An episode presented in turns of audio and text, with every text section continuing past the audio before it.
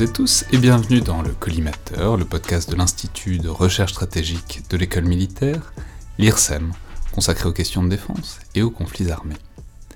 Aujourd'hui, pour ce nouvel épisode dans le viseur, donc de récits, si ce n'est d'opérations. Aujourd'hui, c'est une opération, mais en tout cas de, récits de souvenirs, euh, de vie militaire, de, vie en uniforme en tout cas. J'ai le plaisir de recevoir le colonel François, donc bonjour. Bonjour. Alors, vous êtes colonel dans l'armée de terre, euh, et je crois que vous êtes ici pour nous raconter donc un, moment en tout cas, une situation stratégique et une situation euh, de vie militaire au sein de l'opération Barkhane, euh, donc au Mali, au Nord Mali, et je crois que c'était donc en décembre 2016, c'est bien ça? Oui, c'est ça. Alors expliquez-nous un peu à la fois la situation, à la fois ce moment, donc de fin 2016, à quoi ça correspond, disons, dans la, dans la scansion quoi, de l'opération Barkhane et dans ce que vous y faisiez à ce moment-là, et puis aussi, euh, évidemment, on va arriver vers ce qui s'est passé à ce moment-là. Alors, c'était en décembre 2016, c'était une phase particulière de l'opération Barkhane. C'était une phase d'effort et une phase d'effort qui s'est appelée euh, l'opération Septentrion. Septentrion comme Normali. Et il Rappelons que ça c'est magnifique, c'est les, les, points cardinaux euh, ancien régime, c'est le, le, septentrion, le méridien, enfin septentrional c'est le nord, méridien, méridional c'est le sud, euh, oriental c'est l'est et occidental c'est l'ouest. Donc opération septentrion pour dire qu'il allait falloir pousser vers le nord du Mali, vers donc le nord Mali et donc la Drare des Iforas. C'est ça. En fait, Septentrion indiquait donc la, direction de, l'effort, en l'occurrence le, le, Nord Mali, donc cette région euh, euh, qui, euh, qui s'appelle également le l'Adrar des Iforas, alors en, langue touareg, tamashek, Adrar ça veut dire la montagne, et Iforas c'est le nom de l'aristocratie touareg en place. Donc l'Adrar des Iforas c'est la montagne, donc d'une population touareg qui s'appelle les, les, les, Iforas. C'est assez beau parce que du coup c'est à la fois la, la, situation géographique et en même temps la situation politique. Quoi. Ça, ça, ça dit tout de, de, de, la complexité d'une opération là-bas. Ah oui, tout à fait. Euh, et tout à fait parce que du coup l'Adrar des Iforas, cette montagne en fait appartient à, à, au massif euh, du Sahara central. En fait c'est une extension vers le sud du, du, massif du Sahara central, du Hogar, qui est dans le, le sud-est algérien mais c'est la même, euh, c'est la même euh, entité euh, géographique physique, si vous voulez. Et, de la par ailleurs, on sait que c'est les zones où rayonnent, enfin, on sait que ACMI, donc Al-Qaïda au Maghreb islamique, est quelque chose qui concerne le Maghreb islamique, donc ça va vraiment de, de l'Afrique du Nord jusqu'à la région des trois frontières. Donc on mesure que c'est aussi un des points de passage et de convergence des, divers groupes djihadistes et que donc c'est une des zones qu'il faut contrôler. Quoi. Absolument, c'était ma mission. Euh, et plus précisément, plus, précisément, ma mission, donc euh, comme chef de corps à la tête d'un groupement tactique désert, le groupement tactique désert ardent, euh, donc ma mission était de neutraliser le potentiel de combat d'un des, des, principaux groupes d'ACMI, donc Al-Qaïda ou Maghreb islamique, un, groupe qui s'appelait Ansar Eddin et donc qui, euh, qui est euh, commandé par euh, un djihadiste de, de, triste mémoire qui, qui est Yad Aghali. Voilà. Et donc en décembre 2016, c'est un petit peu le moment clé de cette opération, qui constitue donc un, effort dans, dans, la campagne de l'opération Barkhane. Et c'est sur ce terrain clé de l'Adrar des Iforas, puisque l'Adrar des Iforas, c'est alors c'est un lieu de vie hein, pour les Touaregs évidemment, mais c'est surtout un, massif montagneux donc dans le nord-est malien, euh, donc à proximité immédiate de la frontière algérienne au nord et de la frontière nigérienne euh, à l'est. Euh, et en fait, ce, massif montagneux, c'est le sanctuaire, c'est le repère des djihadistes, où en fait les djihadistes eh bien, vivent, se, maintiennent en condition, s'entraînent et puis surtout se financent avec toutes les taxes qu'ils récupèrent sur les, sur les différents trafics nord-sud. Je signale euh, comme une insiste qu'au passage, pour toute la situation géopolitique, on avait fait il y a quelques mois maintenant un long entretien avec euh, Wassim Nasr euh, sur, sur toute la situation d'Al-Qaïda au Maghreb islamique, ce qui peut permettre de repérer à peu près dans, quelle séquence et dans quel équilibre de pouvoir tout, ce que vous allez nous raconter s'est passé. Alors justement, donc vous étiez à l'époque chef de corps, donc à la tête de plusieurs centaines d'hommes pour dans, dans l'objectif de cette traque d'un groupe djihadiste. Alors précisément à, ce moment-là, donc décembre 2016, c'est euh, comment, c'est-à-dire c'est quoi la mission à ce moment-là exactement? C'est-à-dire parce que traquer un groupe, c'est à la fois précis, mais en même temps c'est très vague. C'est surtout un groupe djihadiste qui forcément essaye d'échapper. Mais donc à ce moment-là, c'était quoi précisément les tâches, l'objectif, disons à quelques semaines ou à quelques mois, quoi? Alors, la mission était donc de neutraliser le potentiel de combat d'un groupe euh, djihadiste et neutraliser en, vocabulaire tactique, ça veut dire détruire. Donc, on comprend bien ce que ça veut dire, détruire. Euh, soit les, ressources, soit, euh, le cas échéant, les djihadistes, les terroristes, s'ils ne se rendent pas. Donc, détruire, chasser, c'est-à-dire dans le sens de, balayer, de, leur faire quitter le territoire ou les capturer alors je me demande toujours dans ces cas-là, donc vous qui étiez chef de corps, donc euh, lieutenant-colonel ou, colonel à l'époque, euh, en quelque sorte, vous êtes où et à quel point vous voyez C'est-à-dire, on sait que l'échelon euh, tactique, c'est le chef de section, le capitaine, etc. Enfin, c'est ça, quoi, ceux qui vraiment encadrent les hommes au quotidien, qui les mènent littéralement au combat. C'est pas le même rôle que celui du chef de corps, qui est là pour coordonner, et on comprend bien par ailleurs à la manière dont vous concevez l'opération qu'il y avait le, l'organigramme, quoi, qu'il fallait, enfin, c'était la tâche, c'était de, tout articuler, quoi. Mais euh, est-ce que vous faites des allers-retours, quoi? Est-ce que vous allez les voir euh, tous les jours, tous les deux? Enfin, c'est-à-dire à quelle, euh, quelle distance ou quelle proximité vous essayez de maintenir des, de ceux qui sont le plus proches du front, même s'il n'y a pas de front en l'occurrence, puisque c'est un ennemi élusif, disons? Oui, oui, il n'y a, pas de front, effectivement. et en fait, c'est ce qu'on appelle le, le, combat lacunaire, c'est-à-dire que c'est-à-dire que l'adversaire, enfin l'ennemi, ce, groupe djihadiste, est, dilué euh, au sein de la population dans ce massif euh, montagneux. Euh, et, en fait, il est invisible, parce qu'il est chez lui en plus. alors que nous, on est très très visible. on est là avec nos uniformes. ça fait trois ans que la force française, Serval puis Barkhane, est installée. Donc, en plus, les Touaregs sont, sont, francophones. Donc, ils nous connaissent par cœur. Ils nous voient à la télé. Euh, ils connaissent nos codes, ils savent comment on agit, quels sont nos modes d'action militaires, donc ils nous connaissent par cœur, ils nous connaissent très très bien. En fait, dans cette opération euh, qui, est lancée début décembre 2016 pour neutraliser le potentiel de combat de ce groupe djihadiste, le, niveau du chef de corps, c'est le niveau de la conception. La conception de l'opération euh, et de la combinaison des, moyens tactiques en fait, pour parvenir à l'objectif fixé. Euh, alors ceci, et, en, particulier, ce niveau du chef de corps, c'est le niveau, je dirais, d'une action globale. Alors, une action globale, ça veut dire quoi? En fait, ça veut dire que le chef de corps dispose de, plusieurs leviers d'action qu'il utilise tour à tour, ou en les combinant euh, de manière différente en fonction de, la période, euh, des différentes phases de l'opération, voilà, pour arriver à ses fins. Alors, il y a les moyens inter-armes, donc j'en ai cité quelques-uns tout à l'heure, donc il y a, sont des, sont des sous-groupements tactiques avec une compagnie d'infanterie, avec un, peloton de reconnaissance et, d'intervention de la, cavalerie, avec une section génie pour déminer notamment. Euh, le service de santé des armées. Voilà, exactement. Donc, donc il y a une première dimension qui est interarme, il y a une deuxième dimension qui est interarmée. Cette, cette dimension interarmée, on en a parlé, c'est les moyens aériens. Euh, et puis, et puis il y a, alors ça, si vous voulez, c'est l'emploi de la force armée, ça.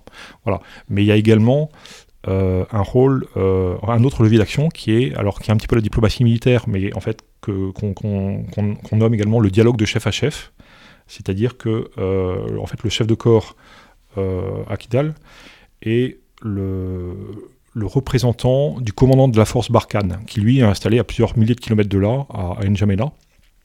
Et, et, donc le, le, chef de corps est l'interlocuteur privilégié de la force Barkhane pour tous les chefs Touareg, les chefs politiques et les chefs militaires euh, euh, Touareg.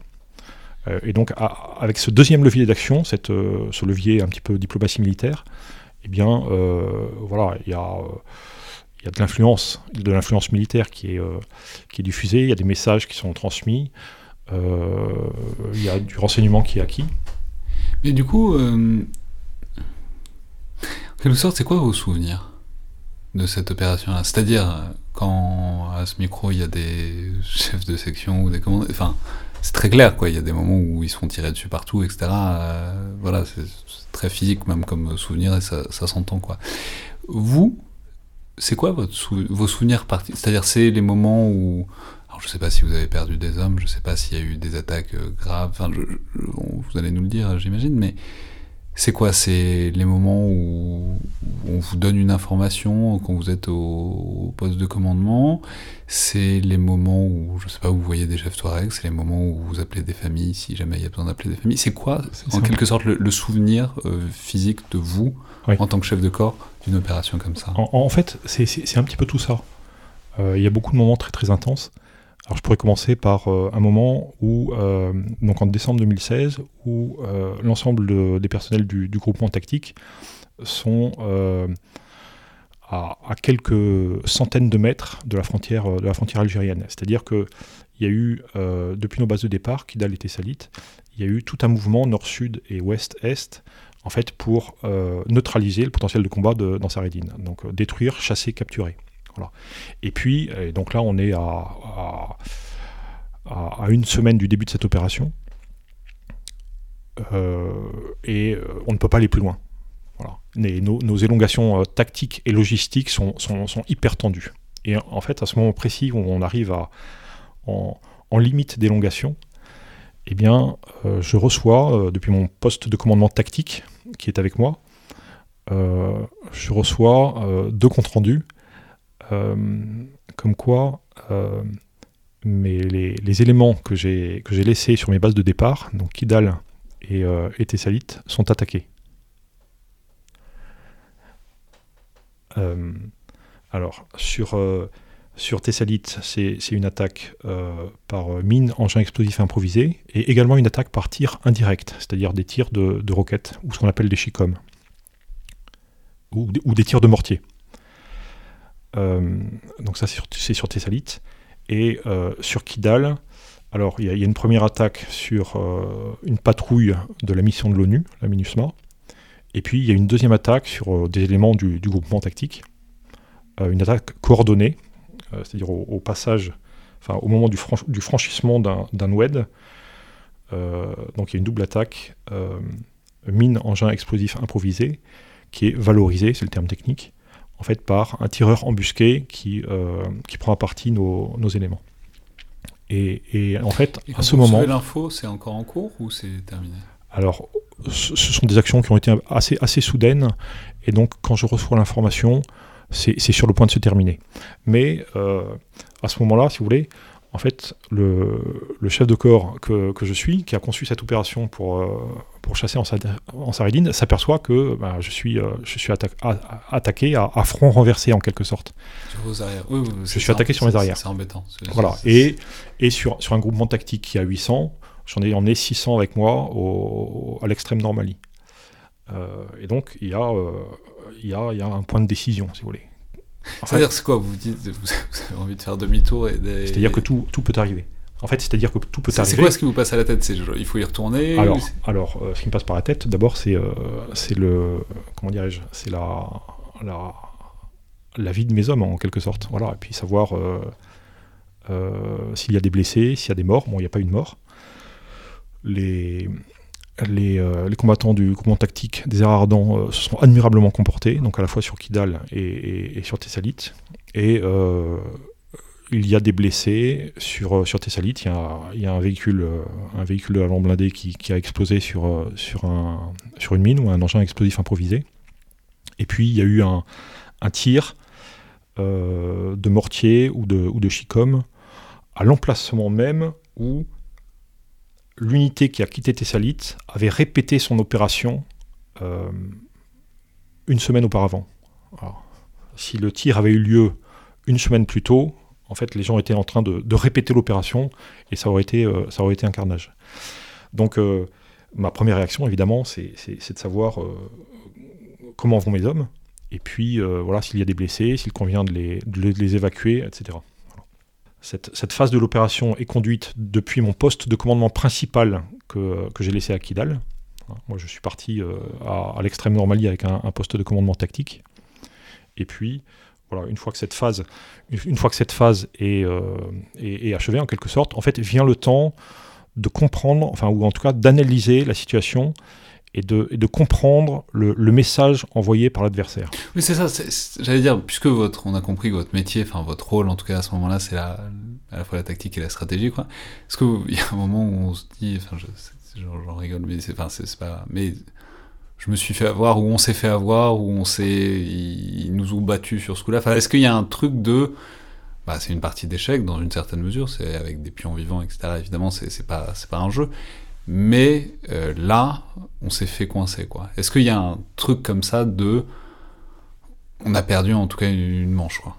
En fait. Euh, oui, il y a, une interrogation. Alors, y a, en fait, euh, la question n'est pas de savoir si on a perdu une manche, parce qu'en en fait, c'est une lutte. À ce moment-là, on est à trois mois de l'opération du début du mandat en tout cas.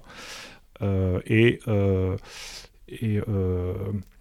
en, réalité, depuis, depuis trois mois, il y a une lutte entre le groupement tactique et, et Ansaredine, une lutte sans merci en quelque sorte, voilà, qui se déroule sur, ce, sur ce, cet immense terrain, ces déserts, ces massifs montagneux, ces, ces territoires infinis, avec euh, donc c'est une guerre asymétrique. Nous, on a des moyens qui sont euh, qui sont ceux d'une armée euh, très très moderne.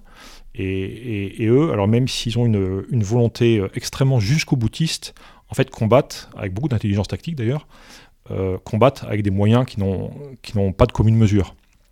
mais néanmoins, ils arrivent à, produire des effets et ils sont intelligents. voilà, ils, réfléchissent. Ce sont des bons tacticiens. Euh, et donc, euh, dans, la conduite de cette opération, eh euh, la, question, principale est de comprendre, je dirais, le, le, les objectifs de l'adversaire en, attaquant à revers de cette manière, et, et de comprendre comment, quels sont les, modes d'action qu'il cherche, à déployer. Et, et donc en, collectant le, renseignement et puis en analysant la situation, en fait, je comprends euh, que ces attaques qui ont eu lieu donc à, front renversé sur les bases de départ euh, sont, sont, sont, des attaques qui sont sans doute destinées à me faire revenir sur mes bases de départ parce que l'opération en cours euh, à l'extrême nord Mali, en fait, gêne terriblement en Sarédine. Alors ça, c'est la première conclusion à, laquelle je, parviens. Et puis, en fait, la deuxième conclusion, c'est que euh, sur, ces, sur ces deux euh, bases de départ, en fait, ces deux bases de départ sont, sont contrôlées par un groupe armé qui, qui a signé l'accord de paix et de réconciliation et qui est en quelque sorte en position dominante sur ces, sur ces, deux, euh, sur ces deux régions. Et euh, je comprends également, à travers ces, ces deux, euh, ces, cette série d'attaques, que en fait se dévoile finalement le lien, la collusion entre ce, groupe armé qui, a signé cet accord de paix et puis le groupe djihadiste que, l'on combat depuis trois mois. Et, qu'en réalité, eh bien, l'un et le paravent politique de, de l'autre. Voilà. Euh, et donc ça aura ensuite des conclusions au retour quand on sera rentré euh, dans euh, l'approche ça aura des conséquences sur, sur l'approche dont effectivement on se, on se comportera et puis on dialoguera avec ce, groupe armé signataire qui est en fait un, qui en fait un parjure, en quelque sorte. Voilà. Et, donc arrive le point de décision de savoir, bon finalement, euh, qu'est-ce que je fais? Est-ce que je, reviens sur Kidal Tessalit ou est-ce que je continue mon opération? Et donc, comme la, situation a été, euh, malgré les attaques, la situation a été admirablement gérée, moi je décide de continuer l'opération. Euh, et donc l'opération continue à se déployer donc sur le Nord Mali, sur, sur les villes à proximité immédiate de la frontière algérienne, donc essentiellement Bouguessa, voilà, au nord, euh, et puis au, nord-est, euh, Tinzawaten. Ok, et, ça c'est... Hum, enfin, ça, représente combien de cette opération, ça, ce souvenir-là? Est-ce que c'est un souvenir qui, euh, capture un peu ce que ce que ce qu'a été cette opération. Est-ce que c'est un souvenir parmi d'autres, le premier, peut-être le, celui où vous avez dit sûrement ça va être gênant.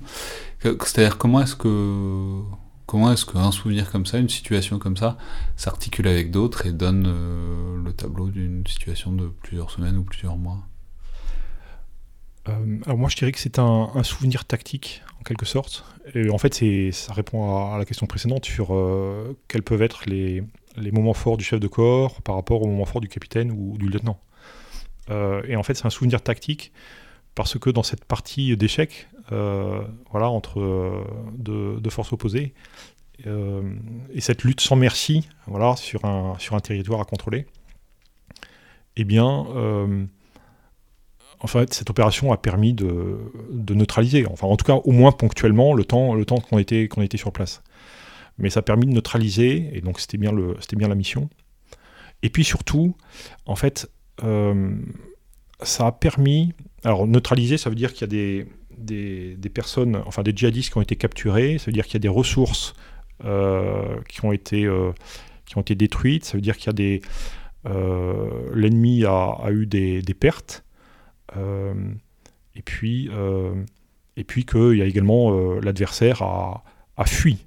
voilà, parce qu'il nous craint en fait, et c'est d'ailleurs pour cela qu'il agit de manière indirecte, en se cachant. C'est parce qu'il nous craint et il sait, depuis Serval, il sait que voilà, euh, s'il veut combattre de manière symétrique, il perdra inévitablement. Donc il choisit ce, mode d'action indirect voilà, pour, pour, nous attaquer. Bien sûr, mais et, comment vous en faites le bilan? Donc il y a un truc euh, très précis, quoi. De, on a détruit 12 euh, pick-up, on a capturé 45 djihadistes, bon, ok. Mais en même temps, il y a toujours, même s'il y a du renseignement, il y a une petite inconnue sur la force de l'ennemi, puisque c'est un ennemi asymétrique qui se fond dans la population, qui a un soutien local qui est, qui est réel, même s'il est souvent ambigu. Euh, c'est-à-dire, est-ce qu'on a l'impression d'avancer quand on a fait ça? Et si oui, sur le long terme, est-ce que est-ce qu'on a toujours euh, l'impression qu'on avait avancé? Non mais c'est vrai parce que c'est souvent ce qu'on dit sur la guerre euh, contre-insurrectionnelle, c'est que c'est très décourageant quoi. C'est un ennemi qui reconstitue ses forces parce qu'il est inscrit dans, le territoire et dans la population.